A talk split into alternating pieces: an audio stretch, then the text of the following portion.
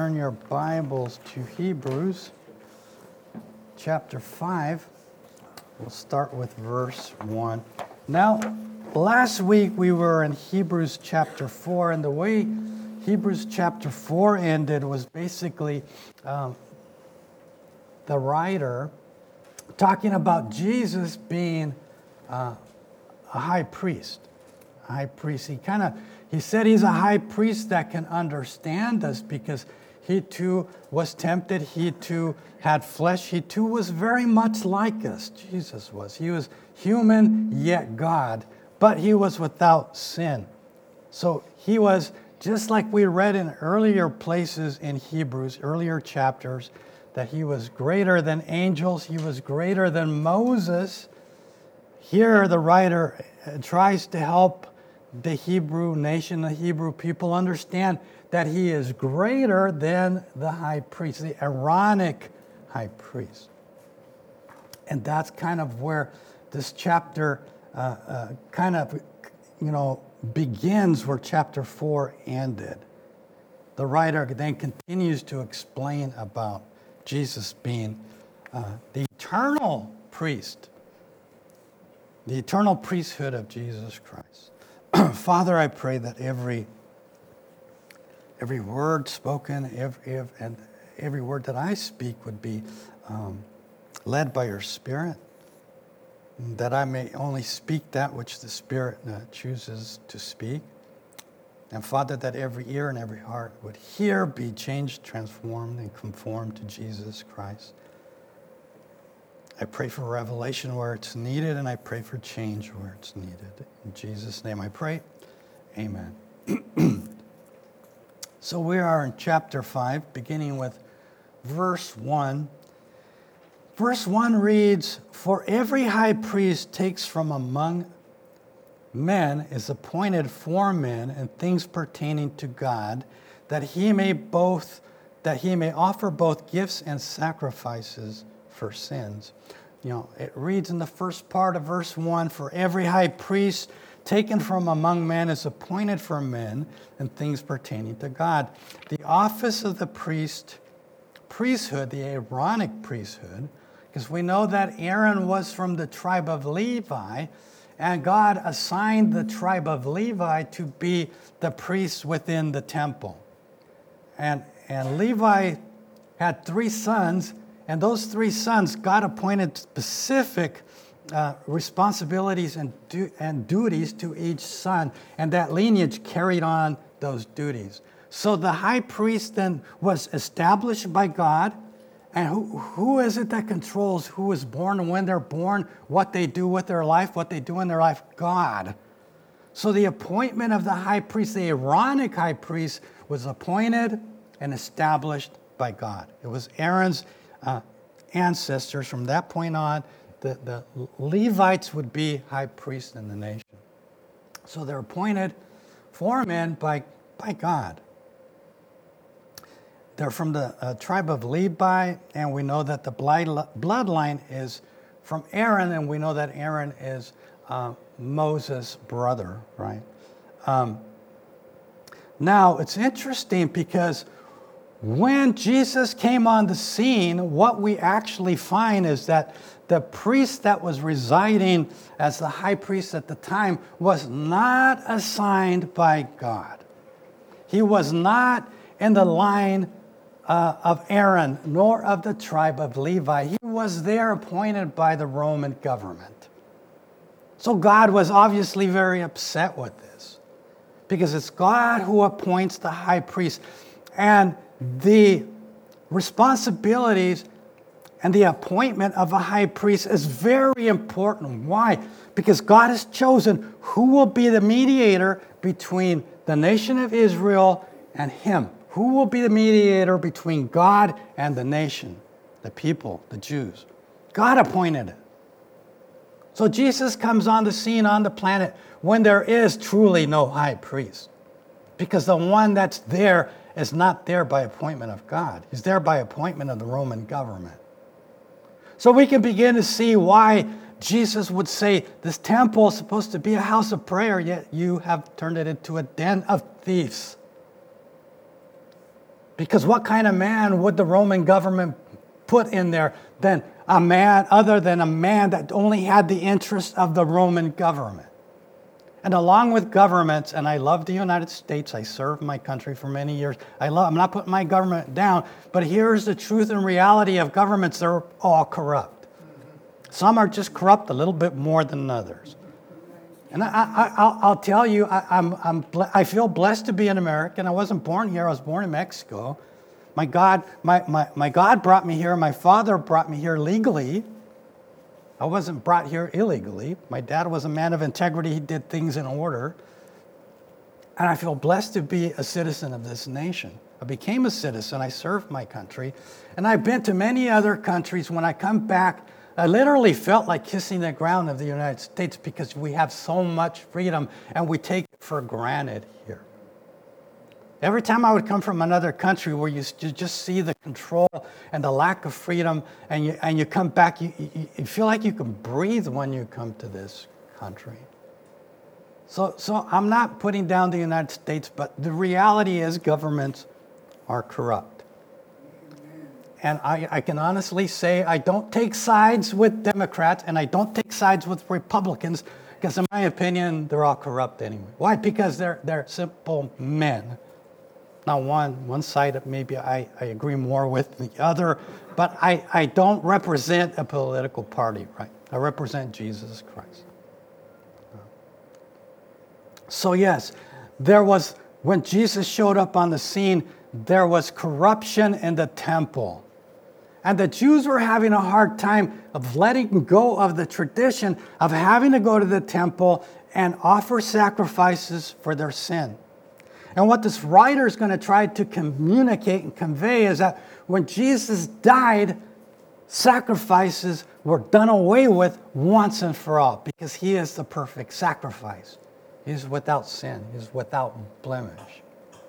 And he represents us to the Father. He is our mediator. And we can go boldly to the throne of God because of what he's done for us and through us. But more importantly, when we go to God, in our prayer, in our prayer closet, you know who is there standing with you as you pray to the Father? It's Jesus. He's there. He's your mediator, He's your representative. He is our high priest. Um, let's go on to verse 2. He can have compassion on those who are ignorant and going astray now, this, he is talking about Jesus, right? He can have, or oh no, I'm sorry, he's still talking about the high priest because the high priest did need to have compassion. So he can have compassion on those who are ignorant and going astray, since he himself is also subject to weakness. A high priest had to have compassion on the people uh, you know, the, the, and we're not talking about Jesus at this point. The writer is still talking about the Levitical priest, the Aaronic priesthood, that representative from, from that family line, was a man of compassion. Now I understand that in the Greek, compassion is more than just like feeling sorry for people. It's being empathic. It is putting yourself in their shoes and understanding them. Be empathic. I know what you feel. I know what you're going through. And also being sympathetic. Why? Because he too was, was, had a weakness. He was weak. He was a sinner. And because of this weakness and understanding, he can have compassion for the nation. So the verse 2 tells us that the high priest had compassion on those who are ignorant and going astray. In other words, he didn't see himself as superior, but rather just like the rest that come to him um, to be a representative before God as they offered their sacrifices. Since, since he himself was also subject to weakness. So, in other words, he also too uh, struggled with sin. He too was a sinner, the high priest. Verse 3 Because of this, he is required, as for the people, so also for himself to offer sacrifices for sins. Verse 3 the high priest uh, on the Day of, of, of Atonement, Yom, Yom Kippur, I don't know if I'm pronouncing that right. But on the Day of Atonement, once a year, the high priest would go into the Holy of Holies and make sacrifices first for himself and go through many cleansings, ritual cleansings, and, and also make sacrifices to get right before God before he went in there to ask God for forgiveness of the nation of Israel. So the high priest, before he went in uh, to approach God in the temple, now we all understand that the temple is a representation of what heaven is like the mercy seat and the angels on, on each side of the mercy seat. So we get a kind of a model or a representation of what heaven is like. But this high priest, before he could go in there, would have to make sure he purified himself, offered the correct sacrifices so that he would be presentable, acceptable to God. They said that the high priest, when he went in, they would tie a rope to his, to his foot. Uh, should he not be in, in, in a proper condition or state to go before God? Because the power of God would drop him. I mean, he, he, would, he would just die because he wasn't presentable before God. So, what would happen if he died before the mercy seat in the temple? They wouldn't dare go in there because they would all fall dead too before the presence of a holy God. So, they would take the rope and pull him out and say, okay, who's our next high priest? so, prob- uh, the high priest was probably not a position that was very well sought after. It was not something that people you know, volunteered, say, I want to do that, right?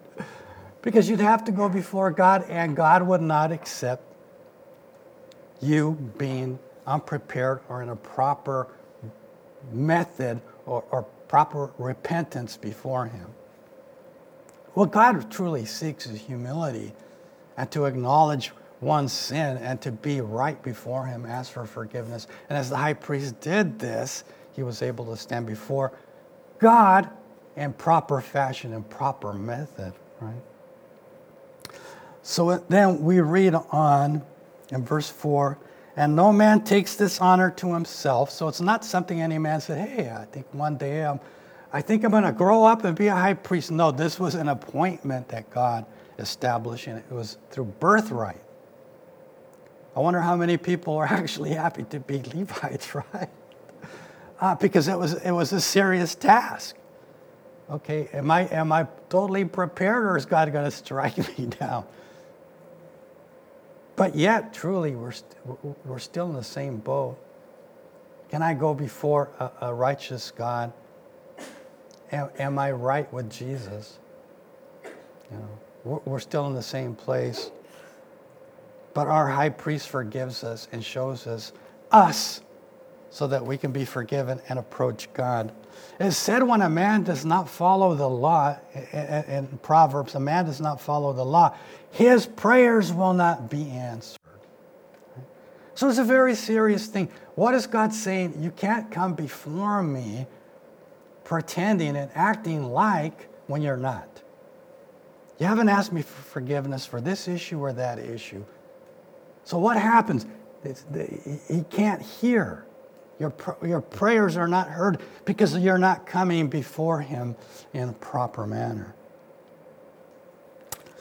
And no man takes his honor to himself, but he who was called by God, just as Aaron was called. So we know that every high priest then was called by God because he ordained that individual to be born to be a priest to, to represent the people before, before him. So it's not something that you could go to high priest university and become a high priest. It's something that God did, it's something that God established.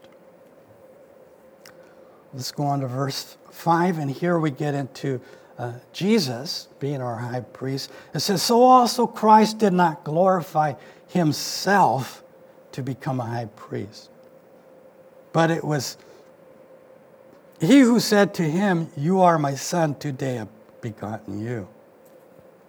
In other words, Jesus did not uh, go out and say, I, okay, I think today I'm going to become a high priest. I think I like doing that job. No, God said, Today I'm, you are begotten of me. You're my son. And I have plans for you. And you are going to be now the high priest between the people and me. This, this, this was not something that Jesus planned. This was something that God established. It was His plan. And it was His plan to reconcile, redeem us all back to Him. Why? Because we're, we're all, thanks to Adam, and Eve had a little bit something to do with that too, but thanks to them, we're, we're all born with a sin nature because of the original human beings. Our original parents, if you will, all go back to, to Adam and Eve. If you really think about it, that's why we're all brothers and sisters, right? We all come from Adam and Eve. They're, they're our first parents. Gene- genealogically, I don't know if that sounds right, but yes, we are, through genetics, they are our parents, right? Um, let's go on to verse 6. As he also says in another place, you are a priest forever according to the order of Melchizedek. Interesting, you are a priest forever. Jesus is the high priest forever, but not just for the nation of Israel, but all mankind, that all mankind may be reconciled back to the Father. So Jesus is the eternal high priest. But more importantly, the writer is making this point to the nation of Israel. Yet it is good revelation for us because he's our high priest, not just the high priest of Israel, but our high priest as well. Now, what makes him different from the priests that served in the temple is that they serve in a model of heaven where Jesus serves God and mediates between us in heaven. There is, there is the gigantic difference Jesus is in heaven as our mediator before God. Verse 6 As he also says in another place, you are a priest forever according to the order of Melchizedek. Now, Melchizedek was a king of Salem. Nobody knows uh, who his parents were, his genealogy, but he offered sacrifices, and Abraham right, paid tithes to him and he was a high priest of the most holy God. He was king of Salem. So this was before Aaron and the Aaronic priesthood. There was a priest that served God. So he's not, so what the writer's saying, he's not in the order of Aaron, where you have, it is by your birthright that you become a high priest. He's in the order of Melchizedek. In other words, God appointed him, but appointed him to be an eternal priest. So, what the writer is trying to convey to the Israelites is get away from your traditions, get away from the draw of the temple, get away of, from the sacrifices, because one sacrifice has been done once and for all, and stay in Jesus. Don't get caught up in religion and don't get caught up in tradition. God has a better plan, something that's greater. What did God say? That He, he delights more in obedience than He does in sacrifices, right? So this this is where he led us to in Christ. That now we can live in obedience through Christ as Christ lives in us. Verse 7, and I'm going to be reading uh, verse 7 and 8. Um, who in the days of his flesh, when he had offered up prayers and supplications with vehement cries and tears to him who was able to save him from death and was heard because of his godly fear. Though he was a son, yet he learned obedience by the things which he suffered. Now, it's interesting, verse 7 and 8 this is obviously speaking of the time when Jesus was in the Garden of Gethsemane, and, and there he said to God, to the Father, Take this cup from me. If it's all possible, take this cup from me. Is there another way we can, uh, you know, do this? Save mankind. Take this from me. But Jesus said, Not my will, but your will be done. So he was obedient to the will of God. He was obedient. He wasn't concerned about what he wanted, but more concerned about what God wanted.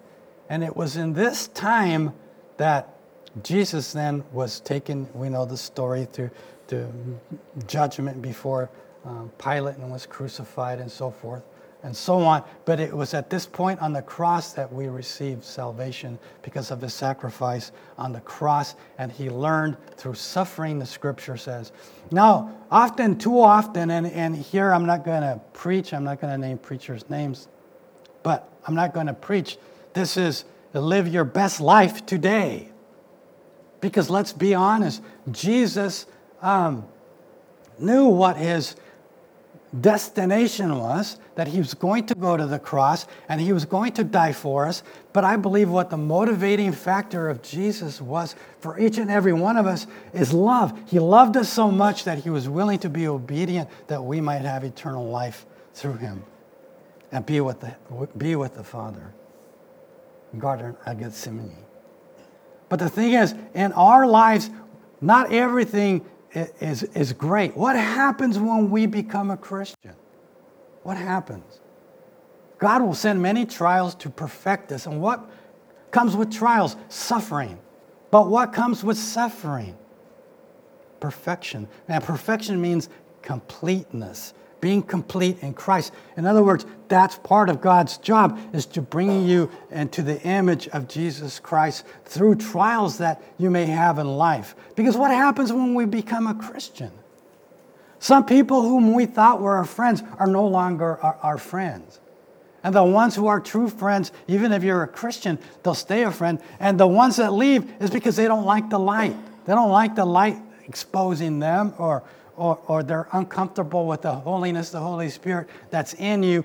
But sometimes this brings hurt right into our hearts when we're, we, even by family members. What did Jesus said? I did not come to bring peace unto the earth, but a sword. Mother against daughter, son against father. Why? Because God, when God dwells through Christ in, in the heart of the Christian, it brings um, conflict within families, within friends, and within your workplace, wherever you are. And this is suffering. I don't like conflict in my, in my household and my family, but because, because we become Christians, that may happen.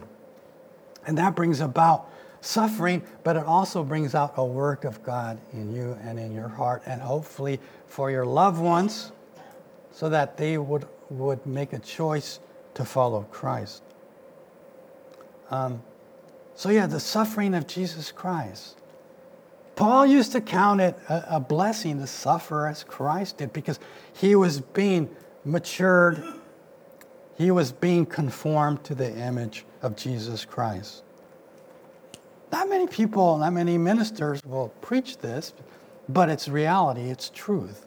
When we become Christians, and it's not just a, a, a, social club, but it is a family. It is a house of God. It is the body of Christ. When we have that perspective, it's, it's a little different. But that's the reality of it. Your best life today, no, our best life is in eternity. And we serve God when we're in this life. The next life is our best life that's coming. Now, yes, we can have, don't get me wrong, we, we can have a blessed life if you stay focused in Christ even today, embracing the suffering, the challenges that God brings in our life, identifying with Christ, and moving on and maturing. Then we have a good life, but the best life is, is the next life with Christ. Verse 10 Oh, I skipped one. Verse 9.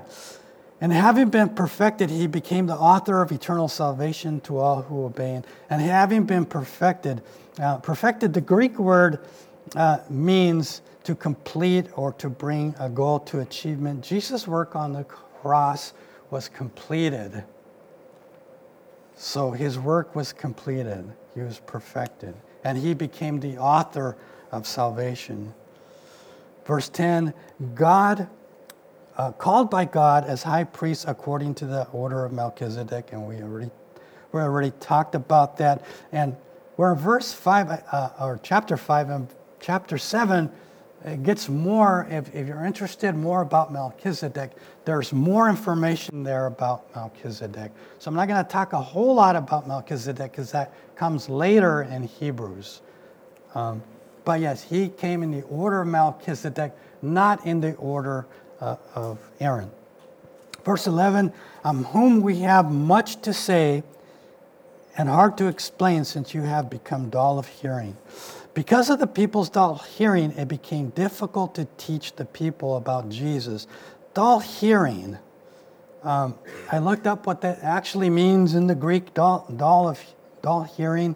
Uh, to become difficult to teach the people about Jesus. Dull of hearing, wanting to avoid activity or, ex- or exertion. Dull hearing means lazy. Uh, dull hearing means they were indolent and addicted to the life of pleasure.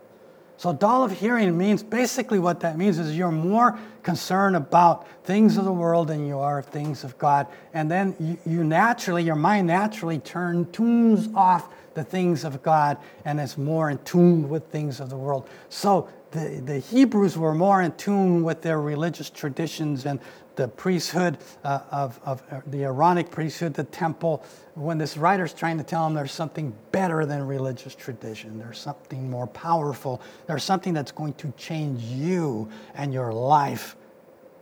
And you just don't go into a cycle of, uh, uh of sinning and, and repentance and uh, sacrifice, and then it just repeats itself, right? And that's what was happening in the temple. It was just a repet- repetitive cycle. And Jesus come to break the cycle that we might be free from sin once and for all. Um, verse 12 For though by this time you ought to be teachers, you need someone to teach you again the first principles of the oracles of God, and you have come to need milk and not solid food. For though by this time you ought to be teachers, every follower of Jesus Christ should be able to teach a, new believer. Uh, you know, we should all be examples to a new believer, right? If we don't, you know, we should be able to teach the Word of God, discipleship, a new believer who, who God is maybe, that person is has been uh, drawn to you by the Holy Spirit, then the Holy Spirit has chosen that person. If they're coming to you, the Holy Spirit has chosen for that person to be discipled by you. Look, Pastor Joe and I and Steve and we're only three or four people. We can't disciple everyone. Everyone has a responsibility in the body of Christ. But whoever, whoever that one is that God, uh, the Holy Spirit draws to you, you ought to be a teacher. You ought to be a teacher. You ought to share the true word of God. Because you know, we learned earlier in Hebrews the true word of God is living and is powerful. But more importantly, they ought to see the example of your life. They ought to see, know, if, you know, and this is, this is very true. If you really want to know a person, if you really, really want to know a person, just listen long enough because whatever's in the heart eventually come out through the mouth. That's why Jesus said it's not what you take in through the mouth that defiles you, it's what comes out. Because what comes out is an expression or reflection of what's really in your heart, right? Now, the thing, the reason why I point this out is because a new believer will hear you, but will also see the fruit. What fruit is there? Are, uh, is your life lining up with the Word of God? Are your words lining up with the Word of God? Are you really reflecting an image of Christ or are you, in the flesh? More and more, and, I'll be honest, just like Paul, everybody wrestles with the flesh. Why? Because we have it, it's here. I have a new body that's coming. Okay, so we all struggle. This is not a guilt trip for anybody. We all struggle. But the good news is Jesus can help us overcome the struggles. The Holy Spirit can help us overcome the struggles. And we can be that example to that one that the Holy Spirit draws to you. Because Pastor and I, and the elders, we're few. And the Holy Spirit really wants to use everybody in the body. Everybody. Because we're all part of Christ. We can all be an example and a teacher. So that the, the writer here says, For though this time you ought to be teachers, for though this time you ought to be, so obviously they were not. Why? Because they were being caught up into the, the traditions of religions, the, uh, of the, the traditions of the religion of Judaism. that were caught up in that. And so they, they, they, they, they would get lost in it. So, more important than listening to a religious man or, or being focused on tradition, li- listening to any minister, listen to the Word of God, listen to the Holy Spirit, because that's where the work, that's where the worker that's going to work in your heart, that's the one that's going to make the changes. The changes. Though you ought to be teachers, basically saying you're not, because you're getting caught up in religion and tradition. You need someone to teach you again the first principles of the oracles of God. What are the first principles of the oracle of God? Uh, salvation by faith in Jesus Christ and his position as our, our, our, great high priest, greater than Melchizedek, the king of Salem, and greater than any priest from the Aaronic priesthood. That was the first oracle, principles of Jesus Christ, of God, right? That we've received forgiveness through the eternal high priest, Jesus Christ, who represents us. Verse 13 For everyone who partakes only of milk is unskilled in the word of righteousness, for he is a babe. Everyone who partakes only of milk is unskilled in the word of righteousness. I have seen children, uh, because I, I did, you know, I've done, I've been to countries where there is poverty. Reverend Abraham, we're all familiar with him. He's the minister that's in India, whom we have, that this church has helped.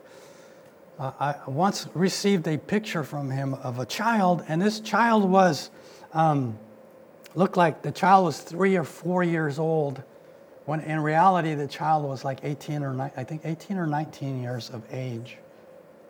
Um, why? Because they lacked nutrition, right? The, physical nutrition for their bodies to grow. They lacked nutrition and they were stunted in, our, in their growth. And when we get stunted in our growth, just like that child who appeared to be three or four because they weren't uh, partaking of the proper nutrition, we get stunted spiritually and stay babes because we do not partake of meat. We're just on milk. We don't go into the meat. Oh, we only hear the milk, but don't go on to meat, uh, to eat things that gives us substance, growth, to make us grow, to become mature. We, we, don't, we don't dive into the Word of God uh, as we ought to. So, for everyone who partakes only of milk is unskilled in the word of righteousness, for he's a babe. In other words, they've stayed babies because they lack the, the nutrition of going further uh, into the Word of God. And, you know, what brings us uh, growth through the Word of God is the Word itself, but also it's the Holy Spirit who opens our ears to understand the Word of God, right? So we ask, when, and I've read the Bible, especially when I was younger. I used to read the Bible and just like, God, help me because this, this, uh, this is hard for me to understand. And as I pray this, God just be, slowly begins to open up and bring me understanding of the scriptures.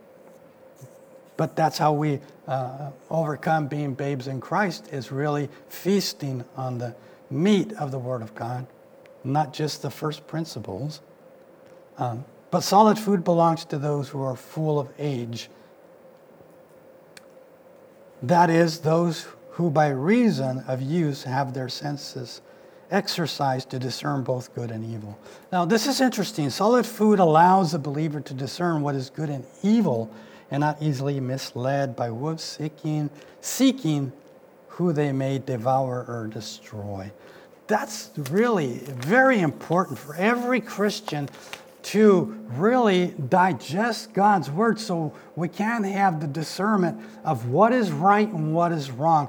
If I have listened, especially to televangelists, and and what's coming out of their mouths sends shivers through me because it's not truth. You know, my my my the, the, the Spirit of God within me cries out like, change it. That's a bunch of nonsense. And you receive uh, this discernment when we partake of, of the Word of God because now the truth is in us and we're able to see untruth when it's presented to us. You're able to spot whenever you go into the church, this church is preaching truth or this church is just preaching a, a, a psychology message on how to feel good about yourself. God is not into psychology. God is into changing you through spiritual methods, which ultimately changes your emotions and your mind. You become like Christ. He is the true healer, Jesus Christ. He heals us completely mind, body, and spirit. So, with that, I'm going to close. Um, I'm going to offer, um, before I close in prayer, I'm going to offer, praise and worship team can come forward to close this.